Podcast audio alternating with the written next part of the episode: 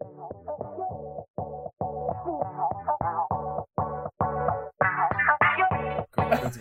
yeah, yeah, sure.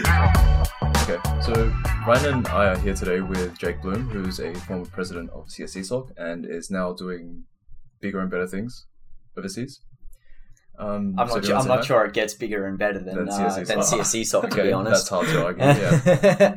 Um, so I don't want to fully introduce Jake because that's your job. You know you the best. So why don't you start with a like an elevator pitch as to to sell you to us, I guess. Yeah, for sure. So, uh, my name's Jake Bloom. Um, I was born and raised in Sydney. Um, I studied computer science at UNSW uh, from 2014 to 2016. Um, I, I did my three years and then and then got out. Um, while while I was here, um, I interned at Atlassian, um, and then uh, I got the opportunity to go over to Facebook um, as a graduate there, um, and moved over to California. Um, I spent almost two years at Facebook, and now I'm working at a startup called Steady Health, uh, and that's up in San Francisco. So I'm living up in uh, in San Francisco now, and my role at you know Facebook and both Steady has uh, has mainly been in product engineering. So um, if you think of like product engineering being more like user facing sort of things as opposed to like infrastructure and, and back end sort of stuff. Did you study just co- computer science when you were here? Yep, just straight computer science. Okay. Three years, and and I started doing computer science as well. I've got a lot of friends who started doing software engineering, and then uh, they did a little bit of their thesis, decided they hated writing a thesis, and then decided to switch to computer science, and then uh, and graduate early. So uh, yeah, I was just computer science all the way through. That's all. From my understanding, you graduated in 2017, 2016. 16. Yeah. How long was it between Facebook like recruiting and you graduating? Um, so it, it was a process. So Okay. Fa- Facebook did their hackathon um, in April, and I participated in the Facebook hackathon and, and sort of got to know the team uh, through there. And um, and once that happened, I went through the whole interview process, which took a few months. I ended up getting my offer in August uh, of 2016. And then uh, starting in February of 2017, um, and between then, obviously, I graduated in, in the end of 2016. Okay, graduated in the end Yep. of 2016. That's okay. very cool. Yeah. Does that count as graduating in 2016 or Yes. 2017? Like counts as graduating in 2016 because you So- go through the entire academic year. So the the ceremony was in 2017. If that's uh, if that's what you're getting confused about. Yeah. I But the studies ended in 2016. Yeah, yeah. Yeah, I, so I I did my okay. last subject. I, I finished off ethics in uh in 2016 and said goodbye to Wayne Wobcke and said goodbye to UNSW then. Adios. um, I guess we'll move into like UNSW. We all we're all from UNSW. Um, yeah. So, why did you choose to pursue computer science when you first jumped into it? Um, I'm very, very lucky, and I was actually chatting to a few people about this uh, today, actually, and and I'm very lucky that I always knew I wanted to do something with computers. Um, the school I went to uh, offered uh, like an after-school web design course that when I was like ten years old, um, and I did that. Um, I really enjoyed it, and, and since then I've always really enjoyed computer science and software development. Um, but I'm I'm very sort of cognizant that I'm very lucky that not everyone has like, you know, such a clear path. Uh, and a lot of people uh, will try things out, and, and like that's totally okay as well. Um, to be like switching degrees and not knowing what you want to do. I know a lot of people who are like one or two years into working and, and they don't know where, where they want to be and what they want to do. So um, I count myself as very lucky, but it, it's definitely not a path that like people should aspire to follow if if you don't, if you can't, or if you don't. Yeah, definitely. Enjoy computer science in Yeah. general. because I remember um, in my first year in uni, actually, I was doing science at UCIT, and then I just realized that like I like the problem solving aspect of comp sci, and then I just jumped into like science, um, science and comp are here, which I guess is a better better And- decision on my part. and that's totally okay and, and what i feel that people have people have this thing about like switching degrees and like wasting time when they're early on sort of in their degree and and when you're like 18 or 19 years old, like having like a whole year sounds like a large chunk of time. It's really not. In the grand scheme of your career, it's not a long time at all. I'm a big fan of do whatever makes you happy. And if you find something is not making you happy, then stop doing it. That's sort of the the uh, the philosophy I sort of live by. Yeah, um, on that thread, actually, I've got quite a few friends who are thinking of transferring into computer science. And, like, although this is, like, purely anecdotal and not, like, a statistical trend, um, do you have any pointers for people who are thinking to, like, pick up computer science? Yeah, Um, uh, try it and see if you like it. That's uh, that's legitimately my advice. Like the the more people we have studying computer science and becoming programmers um, in Australia, but also in the world, the better because you know we can have more companies, we can have a healthier you know startup and tech ecosystem in Sydney, um, and you guys have sort of spoken about that on previous podcasts as well, which is um which is really great. Um, but like if you want to try something out, like just do it and just say yes and try it out. And if you don't like it, you don't like it. And if you do like it, then fantastic. Um, just as a side question to continue from that, um, do you think there's a certain balance between like having people who like become full graduates in computer science and then people just learning programming so they can script maybe like you know a couple of things to assist with their daily jobs and whatnot? Yeah, I I mean, there's no like prescription of where your career should go if you're studying computer science. You can go full on into like a very technical role. Um, I know a lot of people who end up doing product management or even just like engineering management and go through like the mentoring and and the management stage of things, or even uh, the product and the strategy sort of side of developing a product and building a product. And if you decide to go somewhere else and take the skills with you, then that's a totally valid thing to do as well. There's a lot that you can learn through a computer science degree in terms of like the fundamentals of computer science. It's very applicable everywhere else.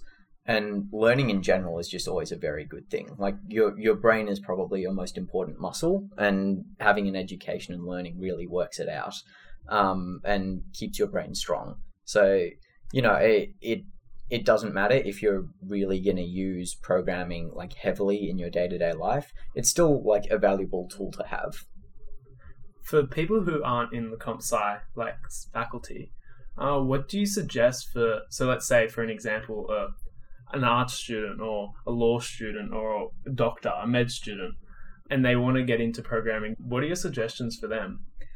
so my suggestions would be to to come in sort of with clear eyes you know some people come in and, and they're like oh I'll, I'll do the i'll do computing 1a i'll do intro to computing um, and then i'll be able to like write a machine learning algorithm that'll build me a startup and make me a millionaire. Like you you need to be realistic about it and Of course. and you know being a programmer it takes practice and it takes hard work. Um, that that's the reality.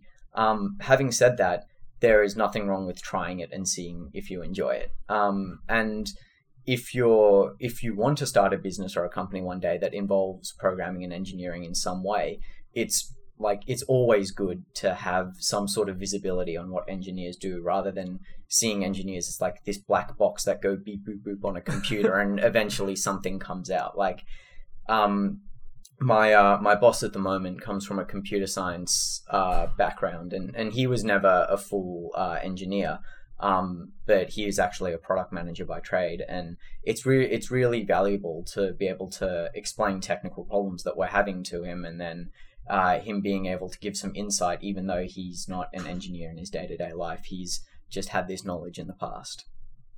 How did you find your experience studying comp sci? Like, what was your biggest takeaway? I loved every second of my computer science degree. Um, I really, really did enjoy it. Um, more than anything else, I really enjoyed the friends I made and the activities I did. Like when everyone comes away from university, uh, this is actually how I used to pitch CSE Soc to people. Um, when everyone comes away from university, your best memory is never sitting in that lecture or like going to that tutorial or anything like that. The best memories are always like the friends you make and the things you do and and you know building a new network and and having new experiences um, and you know the roundhouse parties that you forget and and all that sort of stuff Um, that's that's definitely like my biggest takeaway is the the friends I've made, the experiences I've had, and then sort of secondary to that is like the technical skills that I've picked up uh, studying a computer science degree as well. Damn, if only I had friends. I'll be I'll be your friend. that was so powerful. It was like secondary is the technical, but what I spent all my time at uni doing, but the experiences were the primary. Yeah. impressive. Um, so speaking of CSE SOC, how's your experience in CSE SOC molded you as a student and as like a tech professional? Considering, of course, that you've, like you said, your your biggest takeaway from uni is like CSE SOC and its activities and friends yourself. Yeah, it's it's really brought a new perspective to me. So there's there's one part that's sort of being a member of CSE SOC, um, which is fantastic. Um, it fed me every week, which was great. Um, at the barbecues, the and what you get from that is you get like a network of people. Meeting a network of people uh, is really underrated in the Australian tech community because it is a small community and we're all going to run into each other at some point or another. I was actually at Canva this morning having breakfast with an old friend, um, and there were like three or four people that I'd met just at UNSW or previous jobs or things like that. Um, so it's a really small community, and, and being part of that network is always better than not being part of that network. That that's just always going to be the case. Um, that's the main thing you get from CSE SOC. The other stuff is like access to the sponsor companies that come in and run events, and that's really useful when you're looking for an internship or if you're looking for a job. Um, being on the board of CSE SOC really taught me a lot about management. It taught me a lot about how different people contribute to a team in different ways, and that's really important because in your career, in a career as an engineer, you don't have to be an engineer forever. You can get into management, you can get into product strategy or product management or anything like that.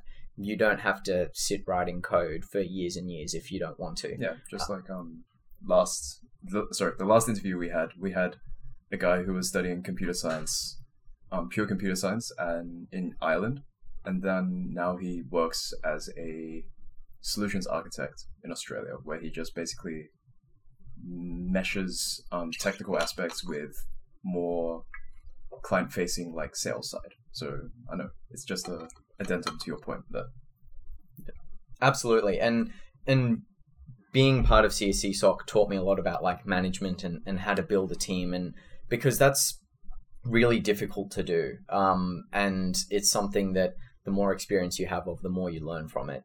Um, and you really understand that there are so many different ways for people to contribute to a team. Um, and there are so many different ways to like manage a person and get the most out of a person. And every person is different. Um, and that's something that's really valuable. So I feel like the the consensus with your uni experiences that your experiences in CSE SOC as a whole has been amazing when you've been involved in society. We're gonna put you on the spot here. Um, what are your What are your best stories that are probably uh, appropriate for the podcast? Best stories that are appropriate for the podcast. Oh man. Um. Yeah, I, I need a moment to think. Yeah, because, okay. because there, yeah, there's a bunch of stuff that's definitely not appropriate for the podcast. Um, there was uh, always the touch footy competitions that uh, that that NSOC ran. oh Um, there was um, yeah, the there was one year where CSE SOC came third. Um, we lost to MechSoc in the semi final. oh no Yeah, it was it was very sad. If you rummage through the old lockers uh, downstairs, you can probably find some of the some of the jerseys. Um, there was um, uh, all the first year camps were always just like a lot of fun. Um, there was uh, a time where two camp leaders ran away, and we had to go like put a party together to go find them. Uh, shout out to uh, Stephen, my uh, my housemate, and who was in CSE SOC with me for for putting us on that uh, on that witch hunt there. You. Um, and yeah, just like a lot of really really good times that that were had. Like even just hanging out in SOC's office and shooting the shit with everyone is just such an enduring memory that I have. So moving on from that, your response was essentially that the networking you did in CSE SOC was really valuable to um, how you got to where you are now. Essentially, is my takeaway, right? Um, and networking is a skill that is pretty hard to develop. People have to like work at it again and again and like fall into I guess, assume the fetal position because it's like so awkward sometimes. So, do you love it? Do you hate it? And how do you get good at networking?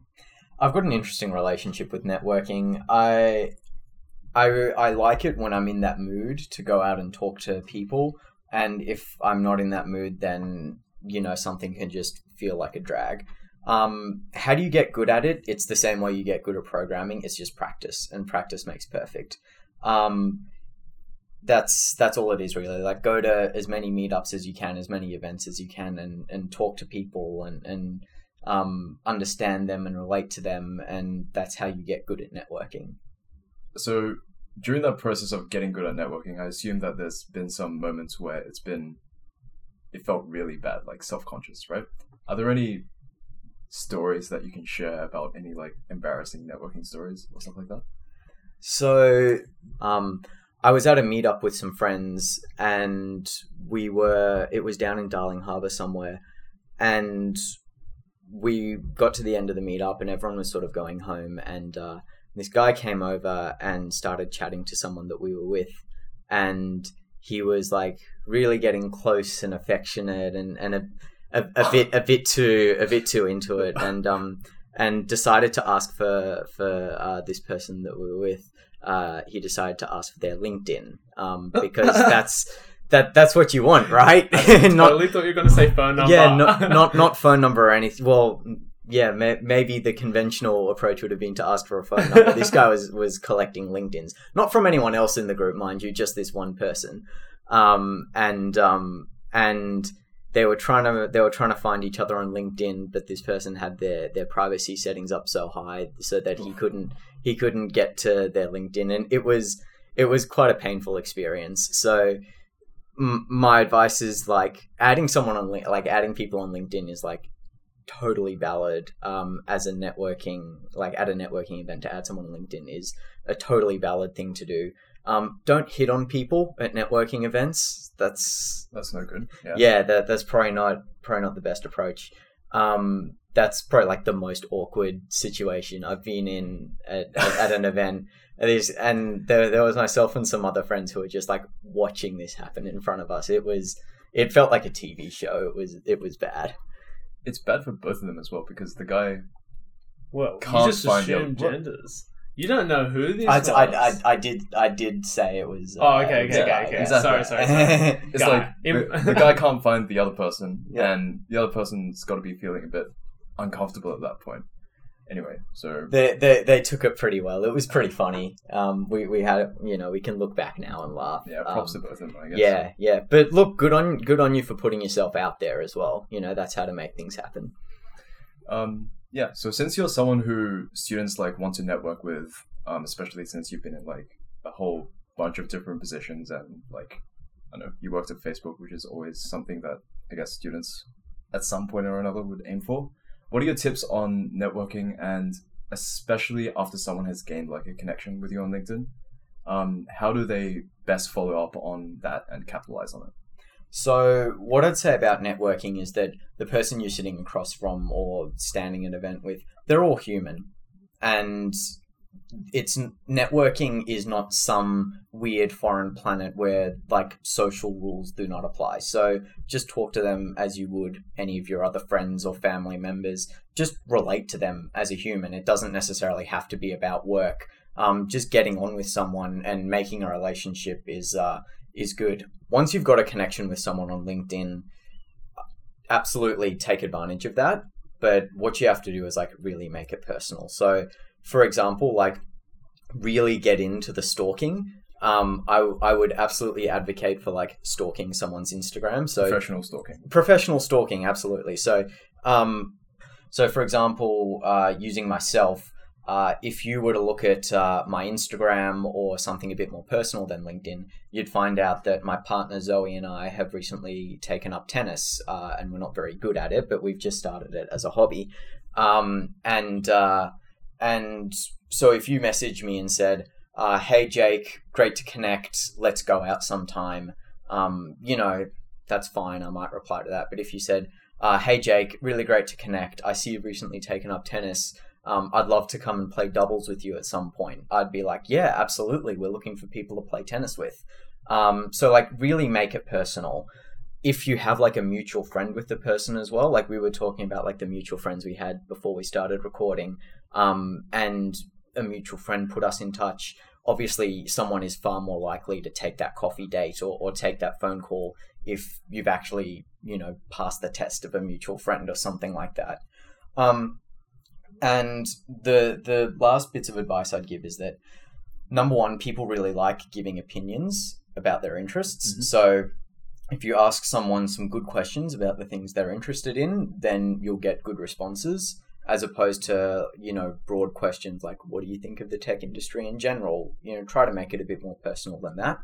And don't look at a relationship as something that you can earn something out of. So if you're connected with someone on LinkedIn, it should be because like you know you genuinely like them as a person and you know you're you're invested in that relationship. It's not like oh i'm going to ask them for money one day or oh i'm going to ask them for a job one day. You you people aren't like you know cards to be filed away and dealt later. You should actually you know treat them as people and just be happy to be like in that relationship with someone in the first place Okay, so it's more like building a personal rapport with someone as opposed to like just having them be a number on your LinkedIn like connections. yeah yeah absolutely like people aren't robots don't treat them that way So, in your personal experience, like with networking that you've possibly done, what like allowed you to maybe get them a position or a job? Like, what did you do in general?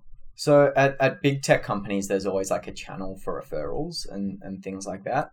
Um, for for being in a smaller uh, a smaller sort of area in tech, um, it it's a bit harder. But um, you know, you can you still have to like leverage your network uh, to just like get people opportunities they wouldn't have otherwise. I've had uh, my partner say to me, "Hey, I'm really interested in corporate development." Uh, and consulting and sort of internal facing operations roles. Um, and through that, I've been able to put in touch, put her in touch with uh, people who actually do those things, people that I know before. And and this isn't necessarily getting me anything, but it's you know leveraging my network to to put people in touch who would like to be in touch, and and that's that's a really great thing, and that's like a really strong thing to be able to do. Um, and it gets harder once you're in a small company. You don't have a channel for referrals to get someone a job. Uh, but you can do things like uh, I know uh, a data scientist who was looking for a job, and I was able to put her in touch with uh, some of the venture capitalists who uh, who fund uh, Steady Health, um, and say like if you have any other portfolio companies that are hiring, then you know this person is a really great candidate and um, and you know that that's a really powerful way to leverage your network. Uh, moving on from UNSW, heard your homegrown stories. Um, I'm sure we'll all be interested to hear what you've been up to since you've left. So, what was your experience like working at Facebook after you moved over to the United States? Yeah, I really enjoyed working at Facebook. Um, I was there for almost two years. I was working on the profile team, so that's things like profile pictures, cover photos, uh, and then I actually started working on Facebook dating. Facebook dating, yeah. Yeah, that's uh, that was I was one of the first engineers on that product. Um, it's currently out in a bunch of uh, uh, South American and Southeast Asian countries. Not Australia. right? Not Australia. So yeah, I probably can't say why it's not out in Australia. and I'm still under an NDA. Um, but um, yeah, I, I pushed hard for them to release in Australia. Sadly, it hasn't happened yet. Um, anyway, I I really enjoyed my time at Facebook. I think there's a lot to be said um, to have your first job at a big company because you sort of get a sense of what a best practice looks like and and sort of not necessarily saying that Facebook is like the finished product, but looking looking at what a company looks like, you know, 10, 15 years into its story, as opposed to, you know, joining a startup and um, and having to figure everything out for yourself. You kind of get a picture of what things should look like. Um, so you briefly mentioned how you got to um, your position at Facebook Yep. with that, um, getting in touch with the team at the hackathon and then going through their normal application process. Um, and I, as I understand it, there's a very different market in um, CSE jobs in Australia as opposed to CSE, job, uh, CSE jobs internationally. So my question is, how do you compete with um, other candidates and how to best market yourself, like as a UNSW student, because that's like our demographic, I guess, to these companies, both internationally and um, domestically? And if this applies, then how do they differ? So this is this is something that's really difficult to do because it requires a lot of introspection and it requires a lot of learning about yourself. So what you need to do is realize where your strengths are and build on them. So for example, there's this concept of like an engineering master, like a 10x engineer, uh, where everything is easy to them and, and blah blah blah. Um, I don't really have the inclination to try and become that sort of engineer. Um, so I really try and leverage my softer skills, like the, my management skills that I picked up at CSE SOC, or uh, mentoring and product strategy, or even more design sort of things. That's a really good way to differentiate yourself from other base level engineers. Um, and as I mentioned, that's really difficult because you have to really know what you enjoy uh, outside of coding, um, and that's something that's not easy to do. Um, that sort of applies domestically and internationally. Um, if you are applying internationally, you should know about the E3 visa if you're an Australian citizen. Um, basically, you get to jump the queue ahead of like every other country that's applying for a visa. And if you get a job offer in the US and you have a bachelor's degree, you you will almost guaranteed a visa because there's no lottery process. Um, and it's not something that a lot of people know about. So it's difficult applying internationally when people don't really know about this like not really a loophole but this huge advantage that australian candidates have. Um, so it's definitely something you should know about and definitely something you should look into if you're applying internationally. Okay. The common strategy between um, going for a domestic and international job is just to leverage your strengths you'd say? Absolutely. You, you have to realize where your strengths are and and really market them because there are a lot of people who are very good at engineering out there, um, not enough. Uh, so there are a lot of places that just have like a shortfall of candidates and need to make some up. Um, and you know, a lot of times that your base engineering skills will just get you over the line. But if you if you're going somewhere where there's like a lot of competition, like for example the Atlassians or the Googles or the Facebooks of the world, then you really have to market yourself and saying like, this is where I can add value to your business. This is where I'm better than every other candidate that you have. So, if you were a CS grad in present year, like 2019, where would you go considering that San Francisco has become to, um, as I understand it, has begun to become a bit oversaturated with tech jobs? Silicon Valley and San Fran is like the, I guess you could say, the mecca of like tech jobs, right? So, what other regions that have the most potential for growth in the tech market? That's a really good question. Um, and if I knew, I, I would probably be in a different business, um, be selling real estate or something like that.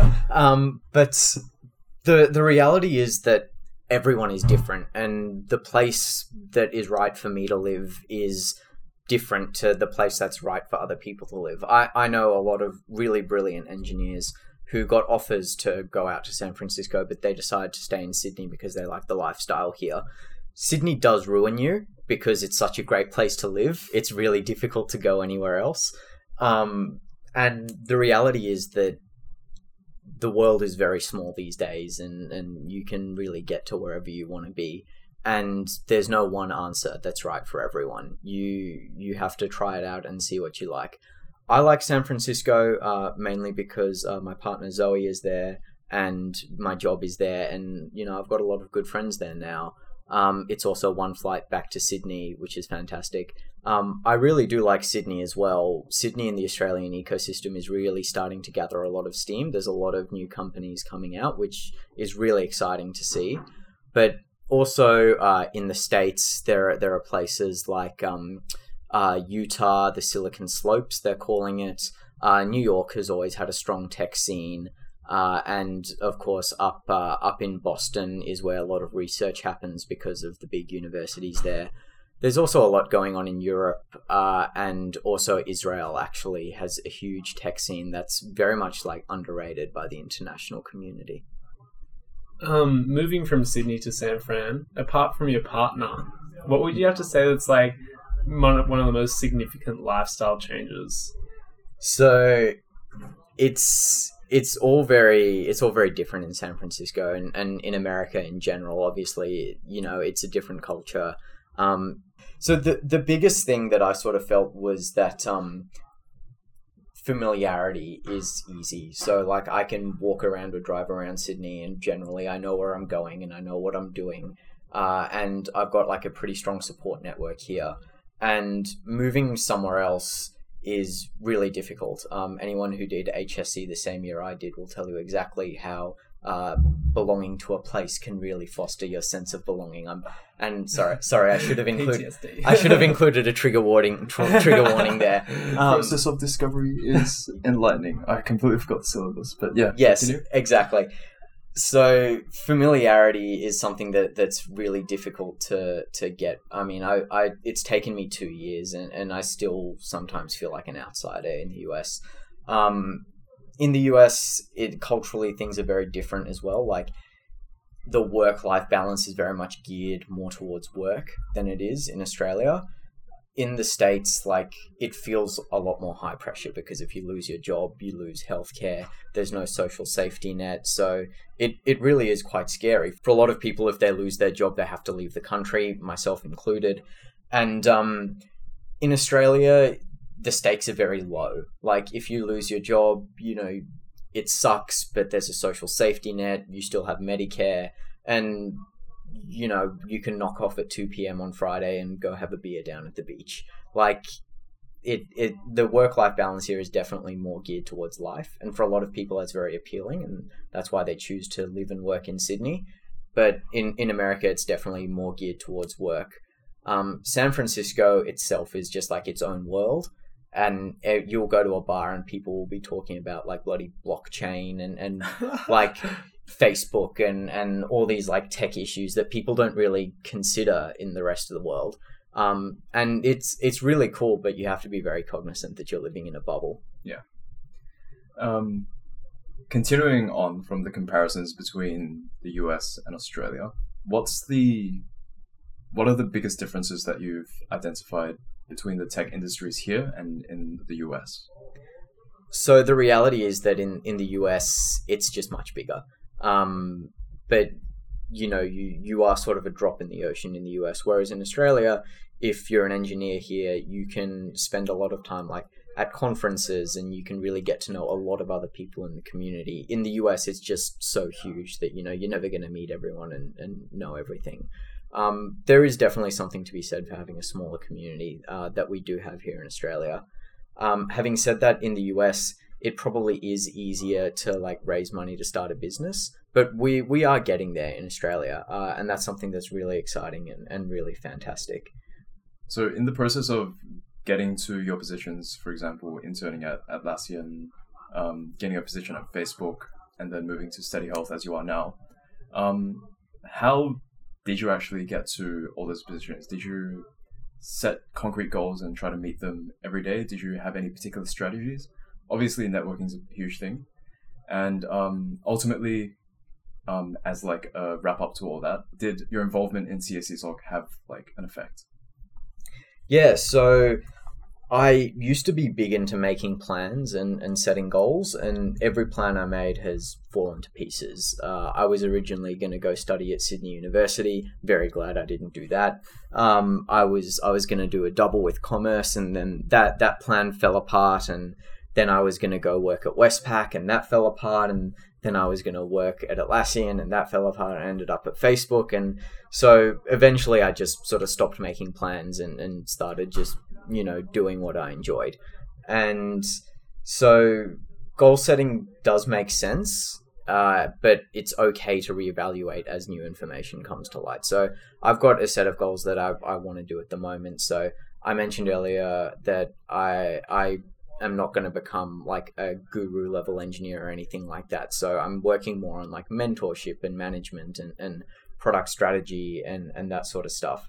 Um, and so I've got a bunch of goals set around that. But if I find that I don't enjoy, you know, one or more of those areas, it's okay to pull back and say, there's no point like reaching for this finish line if I'm not going to enjoy it. The speaker at my graduation ceremony actually had a really good saying about that. He said, at the end of the rat race, you're still a rat.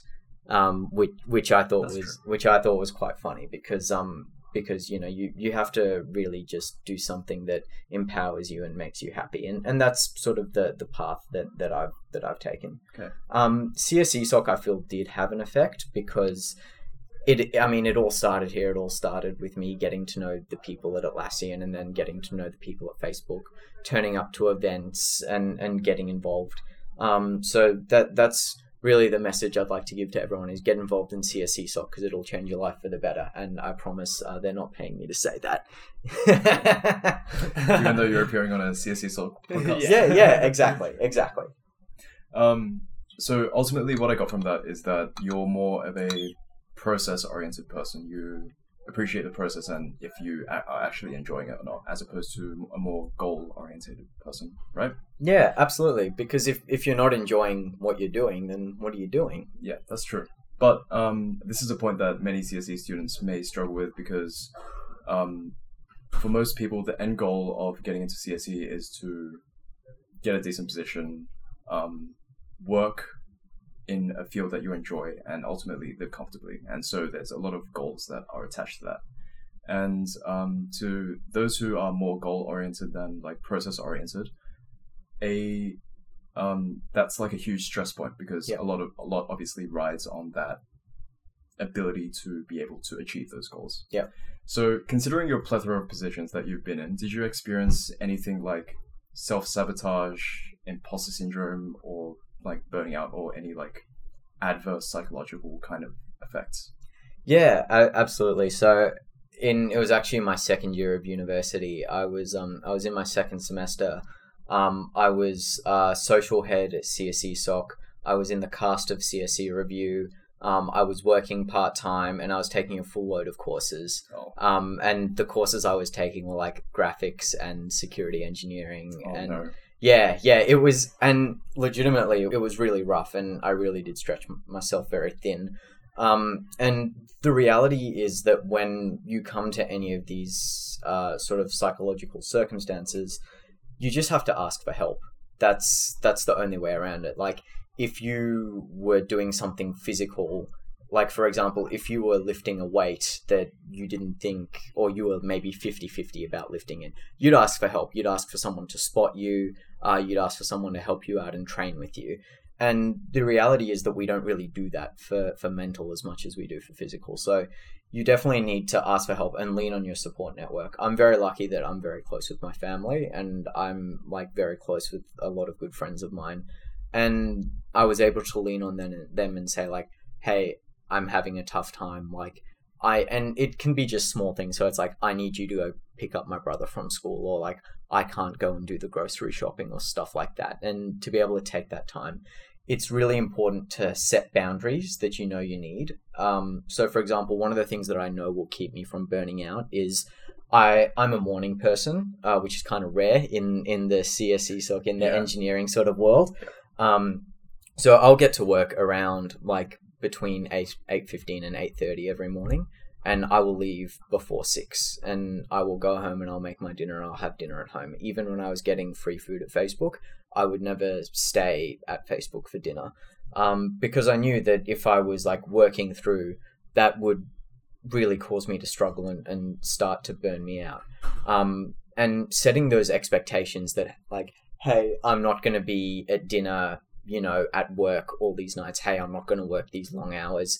Um, I'm going to set out this time three times a week to do exercise or read a book or just like meditate or stuff like that. That's really important. Um, and it's really difficult to get to a place where you know that's what you need. Um, but being happy is, as I've mentioned many times, is the most important thing. And if you can set your expectations with other people and if you can set your boundaries correctly so that you feel that you can perform at your peak and you feel that you can be happy, then uh, then you'll get a lot further before you start seeing these uh, these effects like burning out and, and imposter syndrome. If you could change anything you did as a CSE student or graduating student, what would it be? So I I would have just said yes to everything. I I there was some opportunities like going to events that I didn't because I wasn't in the right mindset or because uh, you know I just wanted to stay home and do nothing. But like university is like a really special time where where you can do anything, and I really regret not just saying yes to everything and doing as much as I could have. Um, I I did I definitely did a lot, and it's something that I definitely enjoyed. Um, but you know, you it's a point in your life where you can really leave nothing on the table. Kind of related to that, um, of the decisions you made up until now, what was like the best decision, I guess, in terms of outcome or how it made you feel, etc. The best decisions I've ever made are different, definitely uh, going to first year camp uh, for CSE SOC because I made so many good friends there and I had just like such a wonderful time. And, and that was really the start of like a lot of really important relationships in my life with like people that I know who also moved over to the US or, or people that I'm very close with uh, back here.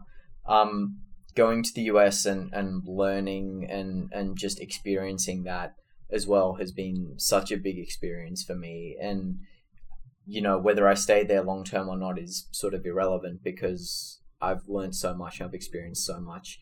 Um, and also getting together with Zoe, my partner, who I know will be listening. Shout out to Zoe, and uh, and de- definitely on a personal level, something that is one of the best decisions I've ever made. Oh, Yes, Just for and- context, he's just been outside for a phone call with his partner. Yeah, so very so- appropriate. yeah, yeah, that, yeah. It's um, it's about ten thirty p.m. in San Francisco right now, so I just had to call her before she went off to sleep.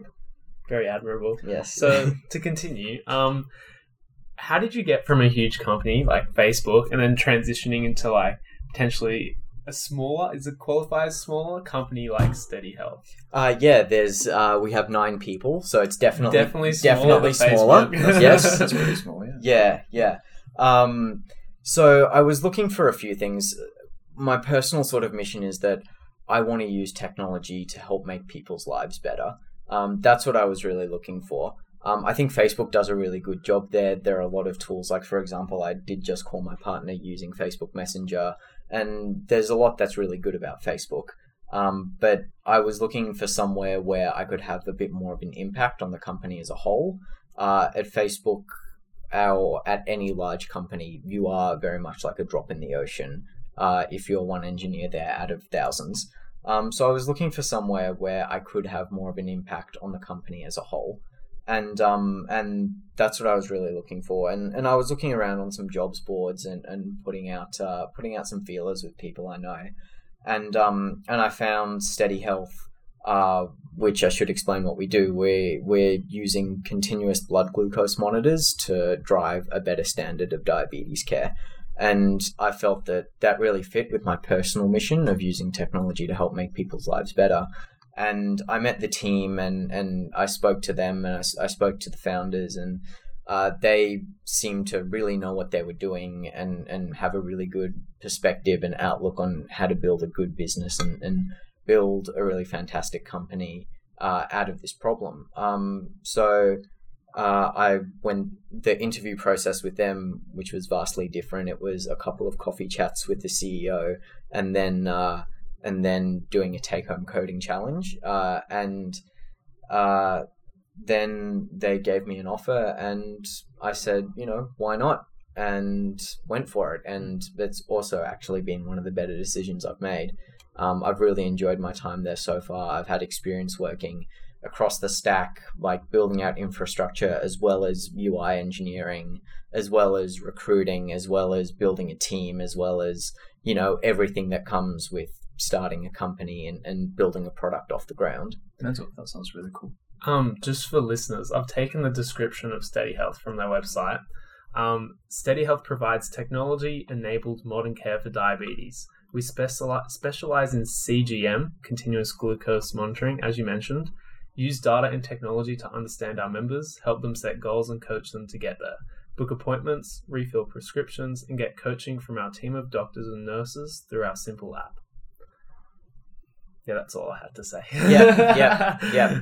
Hopefully, hopefully the app looks simple. A lot, a lot of that was done by myself. Well, all of it was done by myself and the other engineer on board. So yeah, ho- hopefully people find it easy to use. We we get a lot of good feedback coming in, and um, that's something that I'm really grateful for, and that's something that you don't really learn at um at university is that you sort of get given an assignment and there's generally like a right answer and a wrong answer. Whereas in the real world, it's a lot more subjective than that, where you, you put out a product and then uh, a bunch of your users will say, "Hey, we'd really love this feature," or "Hey, we we don't like this, and we'd love to be able to do that instead." Um, and responding to that feedback and, and iterating on on your products is something that they don't really teach at university, but uh, but is something that's you need to get really good at in the field. Is the app um I'm assuming it's based in US domestically, right? Yeah, so it's it's even more domestic than that. Actually, we're currently only licensed to provide care in California. Oh, okay. Uh, so if there are any uh, if there are any people with diabetes uh, listening living in California, definitely look up Steady Health. Um, uh, otherwise, if you if you know someone, put us in touch, and hopefully we'll be able to expand to the rest of the US and internationally at some point in the future. Hopefully, we can also expand our audience too. Yeah, I I listen, I listen, and I'm, and I'm out in San Francisco. That is, that is true. yeah, That is the greatest thing I've heard. we're, we're being listened to from San Fran, the place itself. yeah, Um, so considering your jump from Facebook to Steady Health, um, and also considering your technical background as um, purely CSE, right? How, it, um, are there any tips, and how did you best like synthesize a? Sorry, how did you best synthesize a field in which you had the most expertise in with something that you're not really that um, I guess, learned in, such as with Steady Health, there's obviously med, like um, medicine and technology. So, how did you best like synthesize those two? Do you think your experiences in that would translate to similar fields and similar jobs where you have to mesh two things together? Yeah, that's a really great question. And the reality is that it all starts with listening to people and having empathy for people. Um, our founder, our CEO, uh, has type 1 diabetes. And uh, so he's really able to empathize with the sort of people that, that we're building. And, and many of the people uh, that I work with uh, also have type 1 diabetes. And and seeing the way they go about their lives is is really illuminating uh, to the challenges uh, that uh, that our members face. Um, and that bill and one of our, company values actually that we came up with a few weeks ago was that you know you have to listen, you have to have empathy, and everything starts with compassion. Um, and that's great because it's it's not just health tech or uh, fintech or uh, you know uh, femtech or, or any any of the techs. It's uh, it's just really being a good human as well. Um, and that that's where it starts. Is if if you want to sort of build something that is outside your comfort zone as an engineer, you have to understand the problems that people are facing, and that comes through listening. That comes through having empathy and compassion with other people. Okay, cool. Um, so to finish off our, I guess, more structured kind of business, like quote unquote business end of the podcast, how did your experiences between larger and smaller companies um, differ? And how do you think, do you think your experiences transfer generally across like large and smaller companies? I know that especially in Steady Health, you've got like, you mentioned that you had nine people working on it, so Yep. it's a lot more um It's very I guess, small. intense It's very small, yeah. facebook so yeah take it away So larger companies have like more resources to spend on you. When I started at Facebook, I went through their training and I learned how to develop apps on Android. Um, and there are a lot of people there who similarly came out of grad programs and, and learned how to develop apps on iOS or went like seriously down infrastructure or machine learning rabbit holes. Um, and at larger companies, they sort of have the resources and the money and the time to spend on you and, and really invest in you um, and also create opportunities for mentorship within the company. Uh, at a smaller company, you don't necessarily get that. You really have to take control of your own destiny. So you you have to come in and, and do the best you can to be impactful from day one, and maybe look outside of the company for mentorship, which is definitely something I would recommend everyone does. When you moved to San Fran to work, is Steady Health based in San Yep, California? yep. San, San, Fran? Francisco, San Francisco, California. Yep. How long did it take you to go see the Golden Gate Bridge? um, it, it's great. I've taken a bunch of people uh, to the Golden Gate Bridge, and, and what people don't understand, California markets itself as like this, you know, sunny summer paradise. San Francisco is really not. In in the summer in San Francisco, you just get fog. Um, so, you know, I, I, I took someone to uh, this really great park called the Marina Green. Uh, you can see the Golden Gate Bridge from there and we we left uh, where I was living at the time, Redwood City, uh, and it was sunny in Redwood City, and we got the train up to San Francisco, and it was cold and foggy and just sort of unpleasant in San Francisco, and we, we walked around to the Marina Green. And um, and we were sitting there, and there was just this large bank of fog sitting in the bay. I pointed. I said, "You see that bank of fog?" And, and my mate goes, "Yeah." And I said, yeah, the Golden Gate Bridge is in there somewhere. and and he, and he was just like, I, I don't believe you. It doesn't actually exist. It's just been like photoshopped into to all these photos. Um, There's no Golden Gate Bridge yeah. conspiracy. ex- exactly, exactly. No, it, it does exist. I, it was a couple weeks after I first moved. Uh, we we did the very touristy thing where uh, a few friends and I rented some bikes and, and rode our bikes across the Golden Gate Bridge, and it's really great because um they have on the pathway up to the bridge they have all these signs talking about like the history of San Francisco and the Bay and the history of the Golden Gate Bridge. And the last sign they have before you get onto the bridge is all about earthquakes. yeah. Wasn't there So- a huge earthquake in like the early 20th century in San Fran? Uh, yeah, ni- so 1906, there was a huge earthquake where a lot of the city actually burnt down. Um, and um, and there was a big one as well in uh, in 1989 where part of the Bay Bridge that connects San Francisco to Oakland actually collapsed. Um, so it's kind of unnerving to, to you're about to ride ac- ride across this bridge, and it's a big reminder that hey, the ground may move without warning, and who knows what's going to happen, which, is quite funny. It's uh, it, it's definitely like a, a San Francisco experience or a California experience to to feel an earthquake. I was in LA for the recent ones uh, over the Fourth of July weekend, and and that was kind of unnerving. Um, you know, sitting around having breakfast and then the ground starts shaking. But uh, yeah, that's uh, you know that's what you get when you live on a fault line. Love tectonic plates. Yeah, yeah.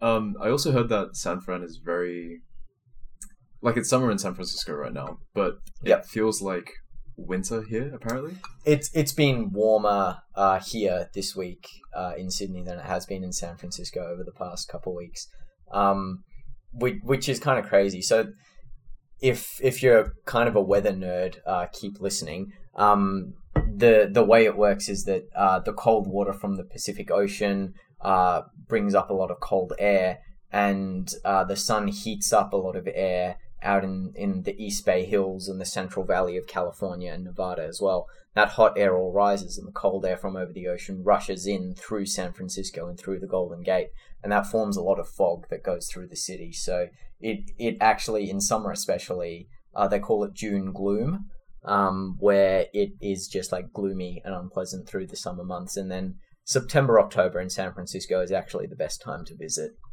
That's pretty cool actually. Yeah. We'd like to thank you, Mr. Bloom, for joining us Of course. at UNSW, the, the great home of Mr. Bloom. And, uh, I think that's how we should title ourselves. oh, that you're very flattering. Thank you very when you much. come back, I'm sure Yeah. there'll be a statue just in the park.